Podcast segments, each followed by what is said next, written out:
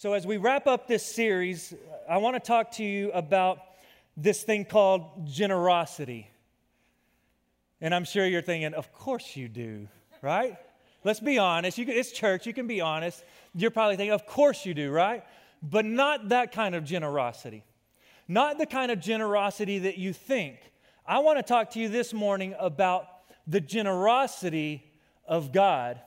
See, as I was thinking about this today, I was thinking about that word generosity, and I started searching online and looking at all the different definitions. And I just want to tell you right now the world has a lot of different definitions and a lot of different ways that they try to explain generosity. But when it comes to the generosity of God, I believe it can be defined by one word grace. The generosity of God is the grace of God. If you're taking notes, I would encourage you to write that down. The generosity of God is the grace of God. You see, you may not have realized it when you woke up this morning, but the generosity of God meets us in probably a dozen different ways when we wake up. Uh, let me just remind you, if you're not aware, that this morning, the fact that you woke up is a generous gift from God. Amen?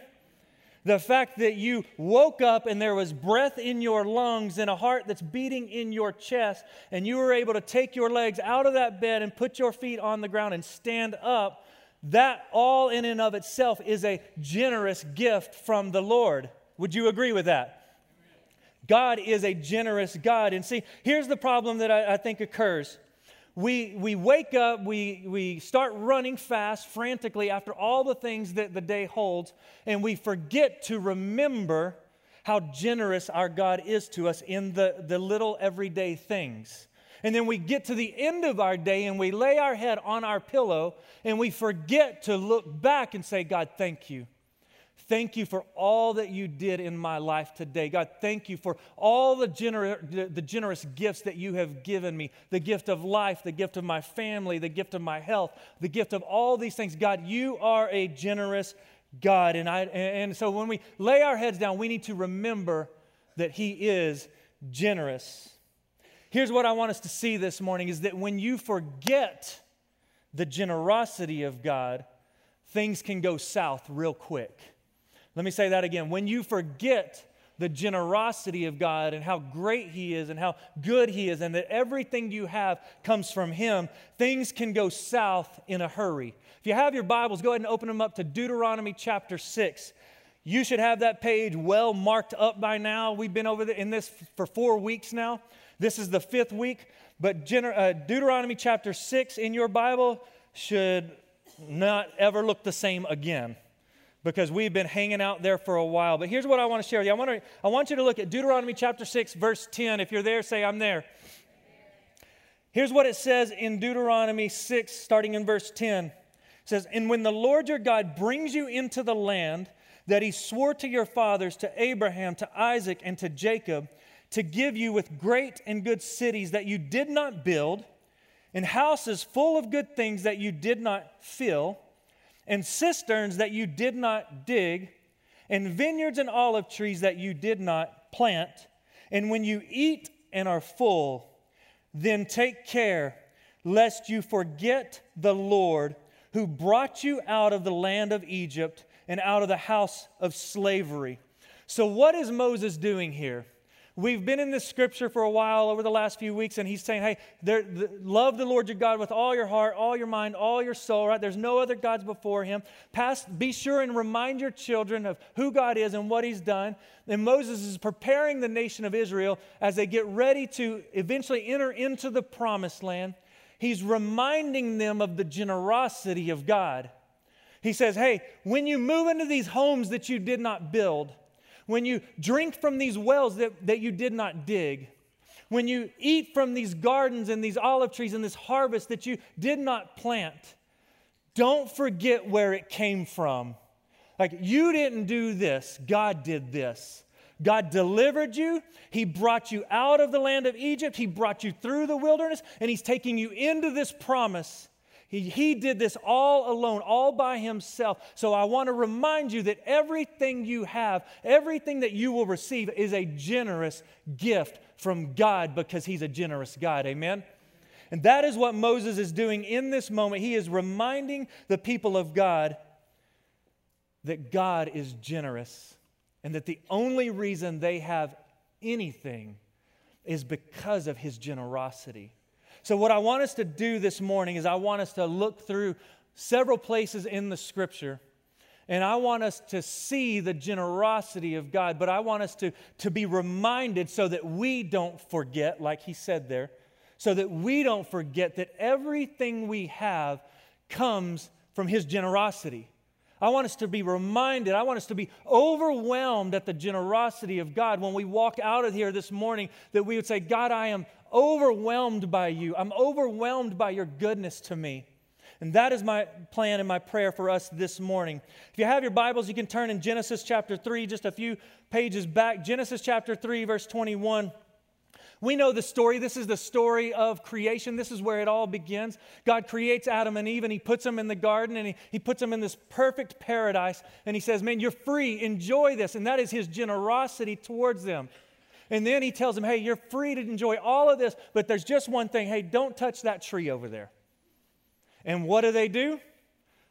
They touch the tree, right? They're just like us. They do exactly what we would do. How many of you have toddlers in the room or have raised some kids? What do we all do? Hey, don't touch that. That's hot. Hey, don't go out in the street. That, that's not a six year old. When I would tell him that when he was two or three, he'd walk forward. I'd say, eh, don't do that. Defiant, just like all of us. This is the story of all of us. This is who we are. God says, hey, hey, don't do that. That's not good for you. That's going to hurt you. And what do we do? Let me see how far I can go. Let me see what I can get away with.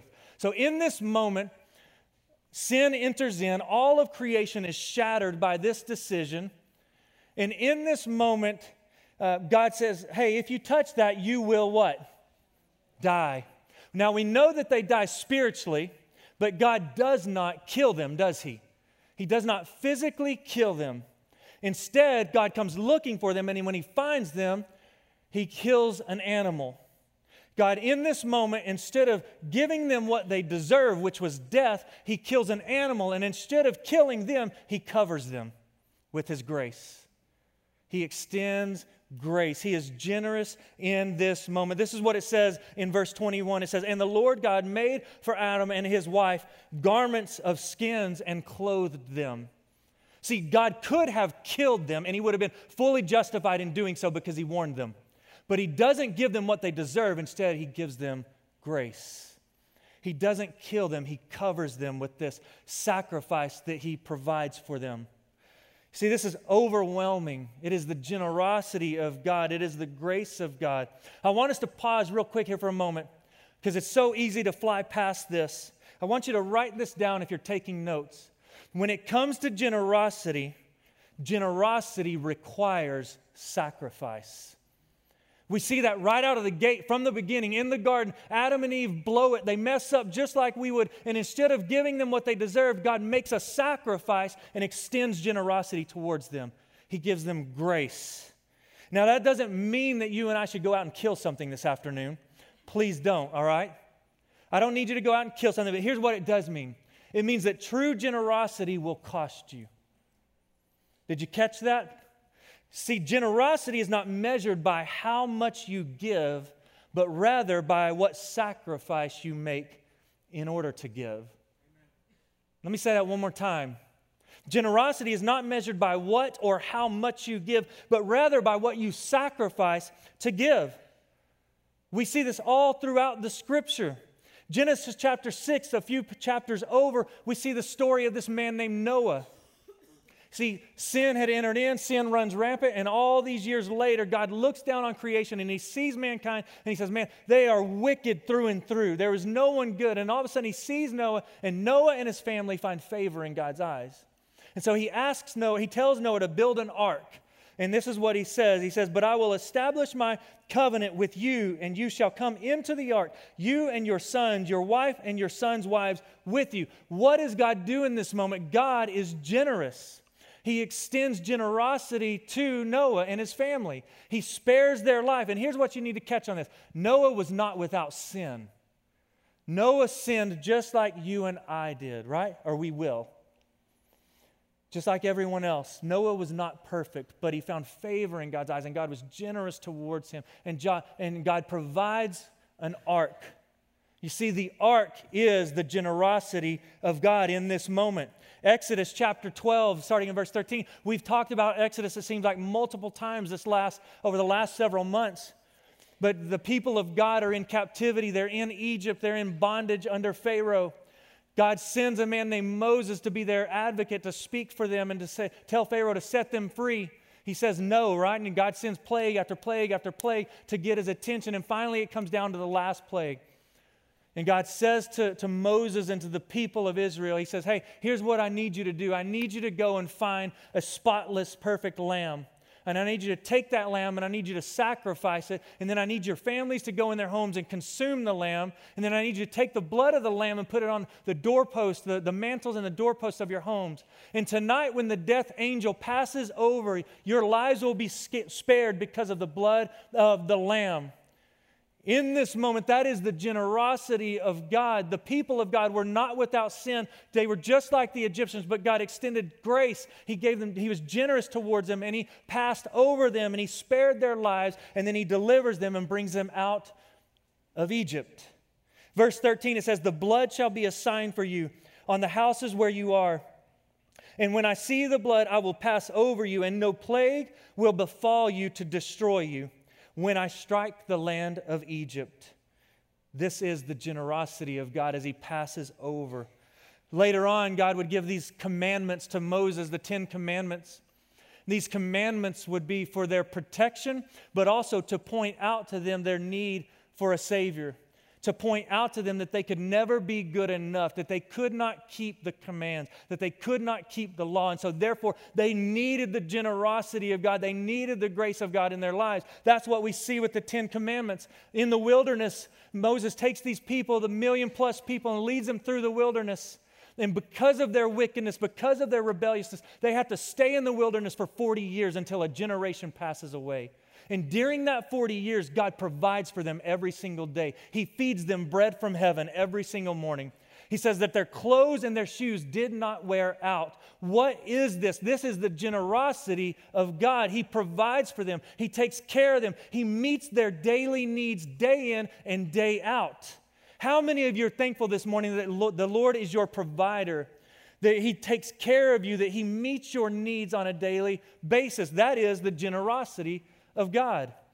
As Moses' life comes to an end, he, he has a leader that he has raised up, a, a young man that was of the next generation named Joshua.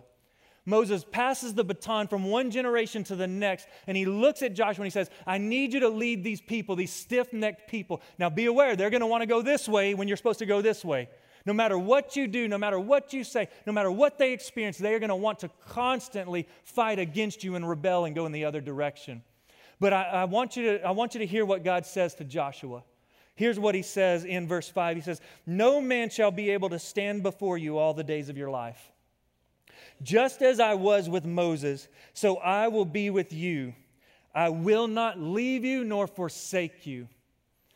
Man, that's one of my favorite books in the Bible. Josh, how many of you, as parents and grandparents, want that to be said of your children and your grandchildren? That you'll be able to look at them and say, just as the Lord was with me, He will be with you all the days of your life. No matter where you go, no matter where He takes you, He goes before you and He fights every battle for you. He'll defeat your enemies that stand against you. This is what God does for Joshua and the nation of Israel. He goes before them as they go into the promised land and he defeats every enemy that stands in their way. And he says, Every place where your footsteps will be yours, now go and do it. And he goes before them. This is the generosity of God. He is their defender. He fights their battles for them. How many of you are thankful that you don't have to fight all your battles? That the Lord is your defender, that He goes before you, that He is the one that's fighting these battles for you. I can't tell you how many times I've gone, man, God, I can't do this, but you can. So I'm giving it to you. Our God is a generous God. At the end of Joshua's life, he does exactly what Moses does. He gathers the people of the nation of Israel together and he says, Hey, listen, don't forget Don't forget the generosity of God. Don't forget all that He has done and all that He has given us. He has given us all of the, this promised land. Don't forget. What do they do? What do they do? They forget. They forget, which leads to many difficult and dark days for generations to come. Don't miss that.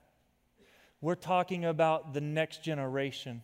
We're talking about what God has called us to do, that we would teach them, that we would remind them, that we would show them, so that they will not forget. Because when you forget, remember what I said? Things can go south real quick. And that is exactly what we see all throughout the remainder of Scripture. Let me, let me remind you this our generous God is the same yesterday, today, and forever. Our God is the same today as He was back then with Moses. Our God is the same today as He was back then with Joshua. He does not change. He is the same. That's why everything that we have talked about over the last several weeks is so important Everything that we've learned in Deuteronomy 6 about when our children ask, that we tell them about the grace and the goodness of God, that we remind them, that we show them, that we pray for them, that we invest in them, that we do everything we can, everything in our power to make sure that the baton gets passed successfully from this generation to that generation. Because if we do not, they will forget. We must remind them and teach them and show them. Because here's the deal, New Beginnings Life outside of the generosity of God is not life, it's death.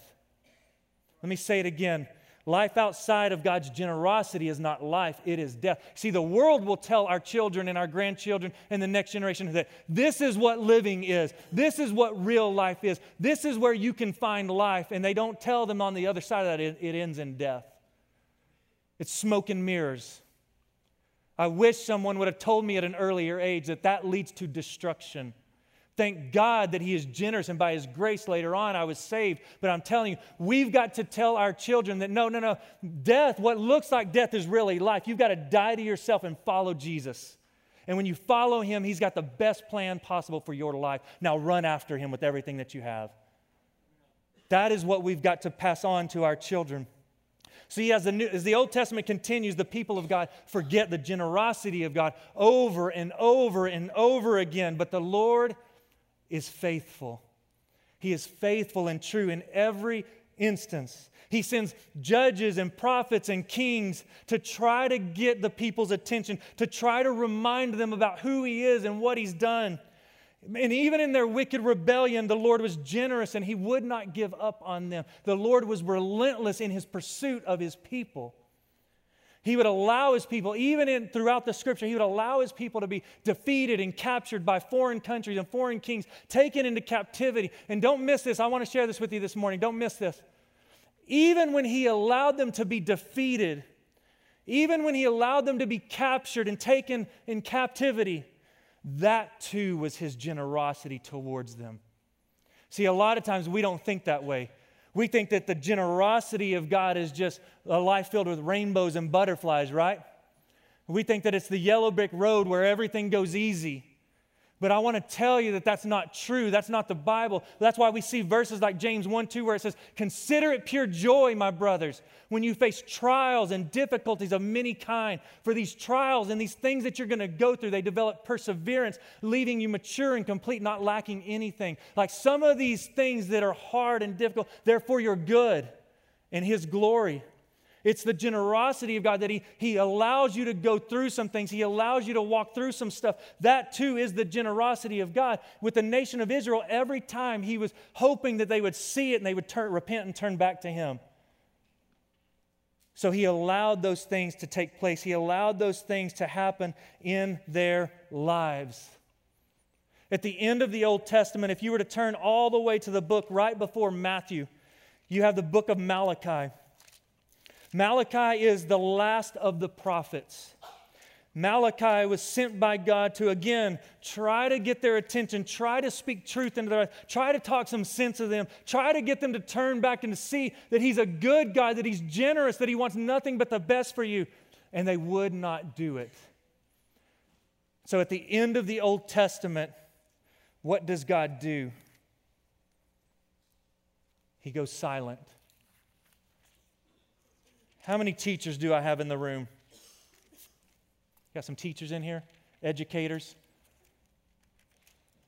Let me ask you this. As a teacher,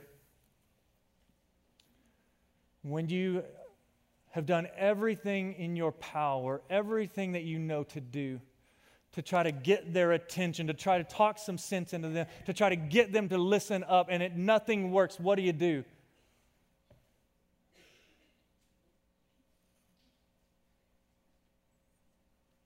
Go silent. You see, silence, it'll get their attention. See, you go silent to get them to realize, oh, wait, he or she's not speaking anymore. So for 400 years, God goes silent. He had sent prophet after prophet after king trying to speak some truth into them, trying to speak some sense into them, trying to get their attention, and nothing worked. No matter what he did, no matter what happened, nothing got their attention. And so he goes silent. And in that silence, I'm sure they were going, wait a minute, where's God? He hasn't said anything in a long time. We've been waiting hundreds of years, and He still has not said anything to us. Generations had passed away, they'd come and gone, and they still have not heard anything from God. I don't know about you, but I would have started to panic, going, wait a minute. I thought we were God's people. I thought He had a plan for us, but I don't hear from Him. I haven't seen or heard from Him in a long time. My parents, my grandparents, no one has heard a word from Him. He goes silent, nothing for 400 years, and this is why. Because what he was about to do and what he's about to say next was really, really important. You see, God does not send another prophet. He doesn't send another king. He doesn't send another judge. He doesn't send anyone else. Here's what he does in this moment He sends his one and only Son from heaven to earth to do what no one else could do, to live a life that no one else could live, to pay a price for all of the sins of humanity once and for all. John, the forerunner, the one that would start to speak on behalf as Jesus arrived on the scene, said, This is the one I've been talking about. This is the one who I said that I'm not fit to bend down and tie his sandals. This is the one. This is the holy Lamb of God who takes away the sins of the world. This is the Savior that we've been waiting for for thousands and thousands of years, all the way back from the garden when we messed up what God set up. He's finally here. John 3:16 says for God so loved the world that he gave his one and only son that whoever believes in him will not perish but have eternal life. For God did not send his son into the world to condemn the world, but in order that the world might be saved through him. Why would God do this? Why would God send his one and only son. The answer is found right there in one little word in john 3.16 love is the answer. For god so you got to say it like you believe it this morning. For god so loved for god so loved the world. Now i want you to replace world with your name. Are you ready? For god so loved you got to say it louder than that. For god so loved you got to personalize John 3:16. It's not just the world, it's for me. You see, I had heard John 3:16 most of my life. I just didn't believe it was for me. Until I went, wait a minute. God loves me. God's got a plan for me. God loves me. For God so loved the world that he sent his one and only Son, that whoever believes in him will not perish, but have eternal life. You see, a lot of people look at the cross of Christ and they think, man, the, the Romans put him there. They think that the Romans held him there. A lot of people look at the cross of Christ and they think, man, no, it was the nails that they drove through his wrists and through his feet, that that's what held him there, that that's what kept him on the cross. Can I just tell you this morning, New Beginnings? It wasn't the Romans that put him there and kept him there. It wasn't the nails that kept him there. It was his love for you and you and you and you. It was his love for you that kept him there. This is God in the flesh. He walked on water. He rose from the grave. He conquered sin and death. He rose people from the dead. He healed the blind, the lame. You think he couldn't have got down off that cross if he wanted to? He could have got down at any second that he wanted to, but it was love that kept him there. That's how generous our God is. Is that he loved you and me so much that he sent his one and only son. Let me tell you, I'm a dad of two boys and I love you guys, but there's not a person in this room that I would give up my son for. Not even the best person in this world would I give my son up for. Yet God so loved the world that he sent his one and only Son to live a life that you and I could never live and to pay the price for all of our sins once and for all. That's how generous he is. That's how good he is. So let me ask you how could we be recipients of such an extravagant, sacrificial gift and not be a people who are extravagantly generous as well. You see, the love of Christ, when it moves into our hearts and into our lives, it radically changes us. It transforms us from the inside out. It takes us and moves us from being selfish and greedy to being selfless and generous where we realize, man, I, I have nothing to claim. There, I didn't, I did, I did none of this. Everything I have is a generous gift from above because of what God did for me through His Son. And so now everything that I am and everything that I give comes out of the overflow of my heart from the generosity that I've experienced from God the Father that He loved me, that He died for me, and that He has promised me eternal life with Him, I can't lose. So from this day forward, everything that I have is His. Everything that I give is His. It's all for His name and His sake and His kingdom and His glory. It's all about Him. Here's what I want us to do in response this morning to the generous, the generosity of God. It's kind of like our Beyond services that if you've ever been to one. In a moment, I'm going to have our, our elders and some of our staff that are going to be up front. And Pastor Zeke and his team, they're going to lead us in response. They're going to lead us in worship. And as the Lord moves on your heart, man, there is freedom in this place. I just want you to respond. I want you to feel the freedom to kneel and pray, to sit where you're at and reflect on the generosity of God, who He is and what He's done. You can come to the front and kneel at the altar. You can pray. You can have our team pray for you. I know that there's some of you that have walked in this place today and you don't, you don't feel the generosity of God because you're going through some stuff. Maybe you've lost a loved one this year and you're going, man, I, I can't believe that, that they they're gone. I can't believe this happened to me. Or maybe you've got a diagnosis over the last six months of the last year that you're going, man, I didn't see that coming. How is that God's generosity? How is that His goodness towards me? I want to reassure you, church, and promise you that no matter where you're at, no matter what you're walking through, no matter what storms of life are swirling around you, that even in the midst of the storms, He is good and He is generous and He loves you and He goes before you, and He has already made a way when there was no way. Would you pray with me? Father, thank you for this morning. Thank you for your love for your church.